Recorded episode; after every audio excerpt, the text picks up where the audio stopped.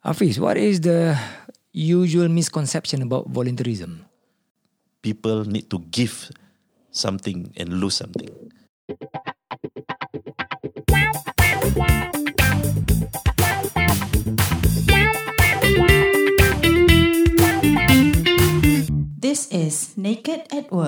Hello, hello, hello dan uh, bersama kita lagi di Naked at Work. Saya Usman Ali, pengarah mylaster.com dan uh, selamat datang kepada uh, episod nombor satu dalam um, this is the second season, season kedua eh untuk uh, Naked at Work dan uh, kenapa kita buat season kedua ni? Ialah kita buat have a short break kan early on. So this being uh, 2021, so we want to start something fresh and kita mulakan kita punya season 2 Naked at Work dan uh, mudah-mudahan kita dapat memberikan lebih value kepada pendengar. And uh, today I have a special guest. Um, this special guest um, does a lot of volunteering work daripada muda lagi. I've known him since uh, our army days. Uh, kita buat kita punya 3 months uh, basic military training di Pulau Tekong, uh, ITD. Eh. So I like to welcome uh, Encik Hafiz Osman. Yes. Apa khabar Hafiz? Baik, Osman. Terima kasih. Alhamdulillah. So today we have another guest juga bersama Hafiz uh, that is Encik Syahid Salim. Apa khabar Encik Syahid? Baik, baik. Yeah, it's okay kita boleh berbual English dengan Malay eh. Sure, sure. Yeah. So um like I said tadi uh, volunteerism um Hafiz ni daripada mula aku kenal dia. Um he is always a good person. lah. Aku dengan dia macam jauh sih langit dengan bumi. Seriously. And uh, after uh, graduating from NUS, um, uh, I still find him doing a lot of um, organi- uh, organizational uh, NGO work, volunteerism work and all this daripada muda. And um, so Hafiz, maybe um, share with us a bit more about your journey in volunteerism. Okay, Osman. There's a long story kalau you nak dengar. Boleh. To make it short, after I graduated, eh, we graduated together eh, in US Yeah. 1994. Four, yeah. Yeah. I actually approached uh, a person slightly older than me, our senior. Okay. All right. Uh, I asked him, "Hey, is there an organization that I can join or I can work with that do both business as well as social work atau Wow. social impact work? Social enterprise ni? Yeah, that's why. Wow. But 30, 25 years ago, Ah. all right, there was no such term social Yeah, enterprise. yeah, correct, correct. So that's what I knew, uh, the definition then. And this person said, "Eh, you go to this one person, Mm. and that's how it started. All right, I work with my first boss, uh, where it allows me to not only do social impact work, but we run a trading business. Ah. So the trading business is the one that fit the uh, funds to run the social impact work. So, for example, we we set up a school Hmm. in a very remote part of Indonesia, Aceh at that time. Oh dulu kau buat itu? Yes, Eh, tahun bila tu? this is 1994, my first job. Eh. Yeah, Baik sih. uh, so we had to when we landed in Medan, we have to drive 10 to 15 hours. Wah, All right, uh, naik bukit, gunung, turun gunung. I can imagine. yeah, in those days there was this uh, apa what do you call that gerakan Aceh Merdeka. Wah. The separatist movement. It was quite dangerous. Serious, ah? Actually, you know. oh ya ya ya. Yes, correct, yes, correct, yes. correct. And we had to go through the checkpoints, ah, not run by police but run by these rebels. Serious ah. So what we, actually, why we go there? We want to set up a school uh, in this mountainous area. Uh-huh. It's called Blanca Jeren. Okay. Um, where we also have a plantation. Oh. 50 hectares worth of plant, uh, plantation of citronella. Oh, aku baru nak tanya kau tanam apa ni? citronella oil. Yeah. So from that uh, plant, we refine it, all right, uh, process it, and we sell it. Not Nice. to the middleman, we straight di- direct to Europe. So we cut the middleman. So the kampung people earn Yeah. more than what they usually get. yes. And yes. from that, what they earn, Yeah. uh, they, they run the education program, they run the schools. So when we left Yeah. there, and I left the company two years after that, um, there were three buildings. Mm-hmm. But the last I heard today, there were 15 to 20 buildings in the school itself. Serious And ah. most of them have become leaders in the community, leaders in their so-called uh, wilayah or province.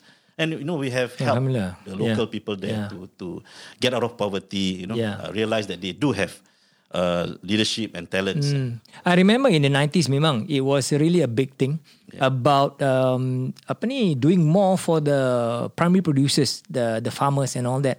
Uh, one particular industry being coffee. Yes. So I think probably one big coffee brand, uh, the story, the business story was about helping the um, uh, the primary producers, you know, um, tak suppress orang. So help elevate orang punya income and then the, cut the middleman a lot. And uh, it is a fair kind of uh, fair practice they call it, right? Uh, correct me if I'm wrong. So I remember in the 90s, memang there was a the the movement uh, started to macam pick up from the 90s and then now it is it is at, at, at the uh, more developed state uh, I think a lot of primary producers are really uh, receiving a lot and then gaining a lot from orang punya uh, harvest uh, orang punya hard work you know Uh, interesting I did not know 94 that time Itu kita belum kahwin lagi kan? Belum Kau dah buat ni kerjanya. So yeah. that's why I really impressed with you lah You know Like volunteerism. Like I tell you frankly For me Volunteerism is a different thing altogether. You know, I always thought macam, ah, I don't think I will have time to volunteer to do this, to do that. You know, um, uh, possibly I may be representing a group in the community that thinks that nak volunteer ni makan masa banyak sangat. Is it true? Um, makan masa banyak is depends, eh? Because if you spend a lot of time in something, you must get something out of it. Okay. If not, why do you do it? All right. Okay. So in, same thing as in volunteerism. You must ask yourself, why do you volunteer for something? Mm-hmm. So the word why is very important. So, so, it doesn't matter why. It matters why. Okay. Yeah. But if let's say aku want to volunteer, oh aku nak volunteer sebab apa? Aku nak nama aku naik nanti. Okay. Volunteer tak, tak apa. Alright. So you have your own intention, niat. Eh? Yeah. Kadang-kadang we don't question. Okay. But you must be happy with it. Ah. Alright. And you must be true to it kita nak buat volunteer, kita nak katakan nama, if that's what you want, you'll get it. Right. Alright. And whether it is good or bad is for you. But when you do volunteer work is good, the other person will get it. Nice. The good from you. Nice. So for me, it's very simple. I welcome all volunteers to come to work with us. Mm-hmm. Even they have, they think they have nothing, but they realize most of them later realize that hey, I have a lot of things to share right. from their own experience. Right. So for us, we welcome people who first even if they think that the only time that they have mm-hmm. all right to give we start from there right and most of the time they need to go through that process okay what area are you good in that you can contribute so that's where most of them will realize that they do have things to contribute other than time Nice, nice. So this is really something that uh, I've never thought of all my life walaupun dah setengah abad ni, dah tua pun nak cakap. Ya.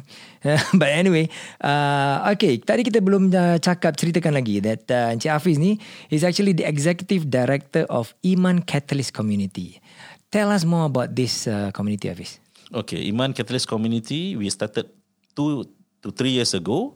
Um, with a lot of projects that we do in Cambodia. Mm. Oh, Cambodia? Yes. Why Cambodia, sir? Right. Why Cambodia? Very good question. We get that a lot. Mm. Um, one is Cambodia is one of the poorest country in ASEAN. Okay. Right. Um, they have gone through uh, their uh, what do you call that genocide eh? during the Pol Pot regime. If oh you remember. yeah, yeah, in the eighties, and uh, the reconstruction and rebuilding of the country is something which is very very difficult okay. for them to do alone. So a lot of international NGOs, governments have been helping them. Okay. All right, but we come in not to just give help. We okay. come in to make sure we don't just give them the fish, we teach them how to fish. Ah, so you really teach them how to fish, or you teach uh, them so, speaking English? Uh, they teach me how to fish. Uh, I don't know how to fish. Uh, so what we? Kau dah begitu tu, Pak. Yang I know, I want to talk about Cambodia. It comes to mind. Uh, there's this lake. You know, uh, I love photography juga. Then there's there always a picture about this lake yang diorang uh, kayu sampan, and then diorang tangkap ikan dengan this big cage, and then they steer diorang punya oar dengan kaki je kan. Mm-hmm. Yes. Pernah pergi tempat itu? Yes, yes. So they have uh, banyak lakes sana, uh. and most of the time uh, it is through these lakes that they get their food supply. Nice. Eh? But the thing is, they do not have the technology. Mm. It's mainly manual, mm. and sometimes uh, it is not uh, environmentally friendly. Eh, the, the methods that they use. Okay? I so see. it's not sustainable. Dia pakai boom ke apa? Tak ada lah. I mean they use uh, they, they, they use equipment for example that is uh, not. I mean that they can get the numbers that they want, mm. eh, but it's not sustainable. Right? Uh, Right. So sustainable fishing pun orang tak ada tak fikirkan. ada. They don't have the yeah. technology, uh, and most of the time there's a lot of uh, abuse, Mm. right? Because, for example, if you get something, I mean, for example, you fish, Mm. you get the fish, or even you plant something, is to sell to the market, you get money, right? Yeah. They should have to go through a, s- a middleman. Yeah. That's when actually they don't earn much. Ah, They do okay. all the work, manual, but they don't earn much. So they will always be in that poverty cycle. Mm. And this is the story uh, everywhere we go there. So what does Iman uh, community do actually tempat uh, Cambodia ni? So number one, uh, we used to do a lot of uh, humanitarian work. For example, we uh, set water pumps for them. We even built toilets for them. We built housing for them. All right, but we realized that these are good projects, and many people are already doing it. But what is they need is, as I said, how to teach them how to fish is education. So what we have set up are three models of uh, schools. One is totally charity, and this usually is very far remote area. They have no means of uh, supporting themselves, the school. So we give them hundred percent charity school, and these are usually a part time uh, sekolah agama lah. All right. Uh, second, the model is uh, they are subsidized. Okay. Right. So we have this international school. The parents pay, but at a subsidized rate eh, for the fees of the children. Then who subsidize the Okay, so at the moment, at the start, we subsidize. ah. Okay. We pay for the because memang at the beginning, the school is very basic, right? But in two three years time, we hope the school will have quality enough that the parents feel that when they pay, they get the value for money. All right, so that's the plan. Okay. Within after four five years, we will hand over the school to the local to run by themselves. So we train them, we train the leaders, we train the teachers, and to have a good school in the village. Eh? And it's very rare down there. Most of the good schools are in the city. Mhm, Yeah. Yeah, so usually they have to either have money to go to the city and stay in the city to go to good school, all right, or they just go to the normal, uh, you know, uh, schools which are not well uh, facilitated. So the schools uh, created ataupun uh, started by Iman Catalyst or from by other organizations? Start by us. Then how do you recruit the good qualified teachers to volunteer to teach in that school? We what we do is we send Singaporeans uh, to train them. Okay. Uh, so we have today Mr. Syahid eh. Uh, Ah. Mr. Syahid ni dia one of the trained uh, teachers, Uh-huh. uh, expert that uh, go there to train the teachers, train the principal eh, to make sure that, Principal of the school. Yeah, even the principal of the school. Okay, oh, is, he is, is local punya setup local, lah. local. Right, right, local. right. Mm. He has masters, you know, in education. Uh, so we train them uh, on the actual what in Singapore with the so-called uh, pedagogy, uh, the classroom management, Mm-hmm. Right. and so on. We teach Right. them such that they can uh, run a good school. So that's where Mr. Shahid comes in lah. So Mr. Shahid, now I want to ask a lot of questions. Why? Why do you want to do to do volunteer uh, work like teaching in, in Cambodia? Okay, I think this um, started years ago. Um, into yeah, um, years ago um, in Indonesia, southern Thailand. Semua kau start in Indonesia eh? yeah, yeah. so is it like a common thing in Indonesia first and then after that you go to the other parts of ASEAN? Yeah, I mean, I think uh, Indonesia it's big. There's a lot of need. So I also, you know, not only started, I've been doing the work two, three years ago before Right. Cambodia in Indonesia, Right. together with Syahid actually. Yeah. So Shahid, you were saying you you you started in Indonesia first when you do volunteering and then It's volunteering. At first, it started as a consultancy, and then um, together with training. And Right. After that, when the project is over, uh, it's quite a pity lah because many of these uh, kampong schools, if you like, are left on their own. No? The teachers are not trained. oh and um, you know they may be 100 years old and Mm-hmm. they, can you imagine there's no upgrading and all we singaporeans need to do is just to volunteer a little bit of our holiday time go over and teach them Mm. and it makes a world of difference to them no? right, very interesting. so so the, the thing is i think we are too long in singapore lah. sometimes we in the sense that we lose a sense of the reality eh. Right. out there there are so many people who are in need of the help of by singaporeans no what kind of we need? okay you see we may not realize that we are thinking very fast for example if we go to malaysia indonesia and all the speed at which we think is so so so so fast All right. um, whereas for the rest uh, uh, the thinking process is much slower lah. The pace is much slower. Like how many times slower compared to like our pace? not not the pace of life only eh? the, Yeah, yeah. the processing of because our education system is highly pressurized Mm. Right. and, and intense. Right. So we can solve problems very quickly. Uh-huh. Our minds are working very, very fast. So we can do so many things over Uh-huh. there. You know? Mm-hmm. And um, yeah, so if you ask me how many times, I think about two, three times, four times, depending on the individual. But Yeah. generally, I think three to four times.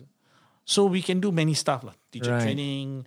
Uh, you can, you know, do voluntary work in terms of building of staff and Mm-hmm. whatnot. And I think it makes a difference to the lives of the the locals over there, and that's that's what is uh, meaningful. yeah, So Hafiz was saying that you an ex-educator in Singapore, yeah, ex school teacher. a school teacher. What makes you quit teaching in school in Singapore? okay, what makes me quit teaching? Well, I was so uh, dissatisfied. You know, that was the first job. lah. Now I'm, I'm looking back after 20 years. uh. Okay. Uh, that's uh, 20, 25 years. So that was the first job. And I, I read somewhere that uh, first, your first job, you'll ne- never be satisfied. So Maybe true. eh? I don't know whether it's true. I mean, generally, you know, because we have nothing to compare it with against, you see. Are you not satisfied with the long holidays you get? Um, no, I, I was searching for meaning actually. Uh, yourself, I was searching for meaning. The why is it? Uh, the why. So we are we are teachers in a school. Why do we teach? We want to educate. But if we want to help them just to get better grades, there's something wrong with it. I mean, Oh. how can we get uh, be getting our students to get better grades and at the same time they're not getting a real education? S- That's the, But I thought teachers are supposed to get, you know, I mean, make students get better grades all the time. yeah. At least in the So context of Singapore education. So they're me- they're measured that way, they're measured, Ah. and that's where the problem is. Right. Once you, are- you measure someone for a certain task, that's it. I so, see. So I, I I couldn't find meaning. then why go to volunteerism? Like why Because- not be you, you you were once a teacher. It gives you meaning. It gives you Meaning. meaning, yes. And once you give someone that meaning, I can experiment with teaching strategies, pedagogies, no, uh, teaching approaches, different uh, tweaking of subjects in Mm-hmm. Singapore. It's not possible in Singapore. Okay. But we can do it in the private schools overseas. Right. You can revamp the whole curriculum if you like. Eh, I've always, I've always wanted to ask this now.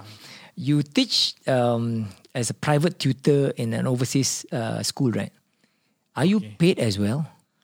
I am I'm, I'm, I believe uh, they're paid quite well. I've not been uh, a tutor overseas. Oh, I see, I So, I see. mean, because you volunteer a lot. Um, I was okay. I was. Uh, So what's the story here? Okay, I was a consultant as a uh, teacher trainer and a consultant on, Oh. on building up the school from uh, from the curriculum. I see, I see, So I see. training the teachers, aligning it to the curriculum with the mission, vision of what the school wants to be. lah. Ah, you are the one there. level higher lah. you are setting up the whole yeah. bigger picture and then set direction for the schools and all that. which comes comes back to the why of education, and we don't have that opportunity here. We are. Explain more. What, what what do you mean by we don't have an opportunity down You, here? you can't set up your own primary school in Singapore. Of course, all control apa? Okay. but I'm not saying it's a bad thing or whatever. But look, I, I want to have that that ability to to to try something because I see that uh, there are a lot of deficiencies lah. In as much as we are we are the education hub of Southeast Asia, uh-huh. we are still uh, ineffective in bringing about a holistic child, in my opinion. eh. Okay, your opinion. lah. My opinion. So- because I was just about to stop you because I don't want to go into that rabbit hole.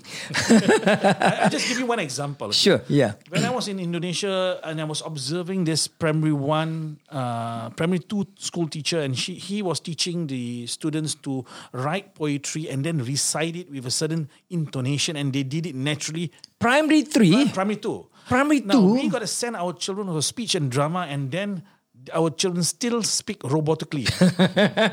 so there must be something that is different. You see. Right. And I think it's the whole approach. But if we think we are Singaporeans, Mm. there's nothing to learn from Indonesians. They're all mates. By the way, I, I, got married They're to more an than Indonesian myself. And uh, yeah, I mean, although she does do maid-like work at home, but um, but the thing is, we, there's so many things to learn from them. no? Mm. But the moment we think we are better than them, that's where the problem is. So as we go overseas to do volunteer work, it is not just we are giving. no. As Hafiz says, we are going to be receiving a lot of stuff, stuff that you cannot imagine. is going come. Goodness is to come to you. know. This is very uh, interesting thing that you you point out that um, you mentioned something like the ones we think that they're better than them, but as Singaporeans, I'm telling you, I'm, I'm going to speak as crudely as possible. We Singaporeans, when we visit the other ASEAN countries, the natural thing that comes to our mind is that oh, we are better. We are Singapore, man. Singapore is better than this country, man. That kind of mentality. Does it help to travel with that kind of mentality to let's say Indonesia, Cambodia, Thailand, Philippines? When you let's say you want to do volunteer work, does it help in with that kind of mindset? The short answer is no. Right. Actually, every person has something to give and something to learn. For Singaporeans, I think the uh, tendency when we travel is that because we are known to be good in performing, all right, uh, in uh, you know, pro- uh, achieving, all right, Yeah. the best, number one, and so forth. Yeah. But we realize that there are many indicators that we also not achieving. all right. Like- For example, like- eh, share with me. I don't know about this. happiness. Oh yeah. All right, we are nowhere in the middle. All right. For example, there's an index of happiness. How do how do they measure the index of happiness? Do you have to like pakai kain sarung, bawa lopong, and then jalan tepi lake, you know, like in Cambodia, and then just relax? Hey, that's happiness. yeah, I mean, there, are, there are, I I can't remember what are the, the various indicators. Okay. But definitely, um, being happy, uh, apa, and be able to not have mental issues, eh, or financial problems. Ah. You know, having to work too long. All right. Uh, Work you know- two jobs in Singapore. Yes. Yeah. Okay. And having a lot of debts. Ah, yeah. Okay, These are things which uh, I make naturally make everyone unhappy, no matter which country you come from. All right. So I think uh, again the question whether when we travel how I think it should be is to see what good the other person has. For example, if you go to Indonesia, they are very creative. Oh yeah. I mean, the word creative is like nothing because, for example, on the street, you see people doing things that you think, hey, this is in Singapore, it will never happen. But it's normal. Right? Because there's not much regula- regulation there. I mean, they have to do things to survive. All right, it's matter of survival. So creativity, creativity is about what? You have a need, you need to solve it to survive, right? Yeah. So they have many needs unmet. Right? Daily needs. For example, we assume eh, sini kalau kita jalan-jalan uh, on the road, there'll be a pavement, right? Confirm there'll be a pavement, you're safe, you won't be run run run over. Right? But down there, if you go to even Jakarta, don't say the smaller cities, there's no pavements. Yeah. In fact- kampung lah, jalan kampung Ah, lah. jalan kampung. No, these are cities, no? Longkang tepi je. Jalan lokal tepi. Yeah. And naturally, people don't walk at the side road. They take motorbike and so on. Yeah. But Singaporeans, kita, when they look us walking at the side road, they were ini mesti not local. lah. Yeah. we are very disciplined lot. Yeah, Right? too disciplined probably. Yeah. So for them, it's not about discipline or what. Is you need to get things uh, to to solve that problem. They will use whatever means necessary. Yeah. All right. And and from there, they they take risk. Yeah. All right, and risk taking is part of life. Yeah. So that's why if you talk about uh, Indonesia, for example, I know the, the numbers may be you know plus minus. The number of uh, small medium enterprises goes to the hundreds of millions. Oh yeah. All right, almost every household have one enterprise that they run, Yeah. even if it's in front of their house. HBB banyak lah. Ah, precisely. Home-based business is like, I think that the cottage industry is a huge industry in third world countries. You know? I think um, what we Muslim Singaporeans have to realize is that there's loads of business opportunities overseas, and this is Malay speaking region. Yeah. and we speak Malay here. Iya, right? Pak. Yeah. Betul, Pak. So can you imagine now? We not taking advantage of this this relationship we have that we share Yes. with Indonesia, with Brunei, with Malaysia. Yeah. And we are just so happy in Singapore. Look, Singapore is an enterprise state. Yeah. It's Singapore Inc. Yes. And we should not look at our community as half empty all the time. Mm. We can be ambassadors of success in the region. I, I mean, that's how I view it. That is very interesting. I think probably we, when we do not travel a lot, we do not get exposed ourselves to the region a lot. We just do not know what we have that we can give, you know, uh, and what we can take from the region also. And volunteerism actually gave me that realization. Something that, as I said, you don't, you can't expect, uh, you can't measure the good that's going to come back to you. And Yeah. look, there are loads of business opportunities there. And how do we get to know about it? It's through volunteer work. Thank you for bringing us back into the topic of volunteerism. But we're going to take a short break here and um, we will continue further on specifically on volunteerism. So stay tuned for the next episode. We're gonna stop here for a while. We will see you again. Bye bye for now. Je gaji biasa-biasa sebab dia Dan juga bos dah janji tak akan dipecat kalau Tak kisah nak cakap loudspeaker ke apa kalau tak Timonya berani digunakan untuk makan dan tak ada kena mengena dengan prospek. Kepala otak kau. Kerja. Buat duit bro. This is Naked at Work. Sumpah tak bogel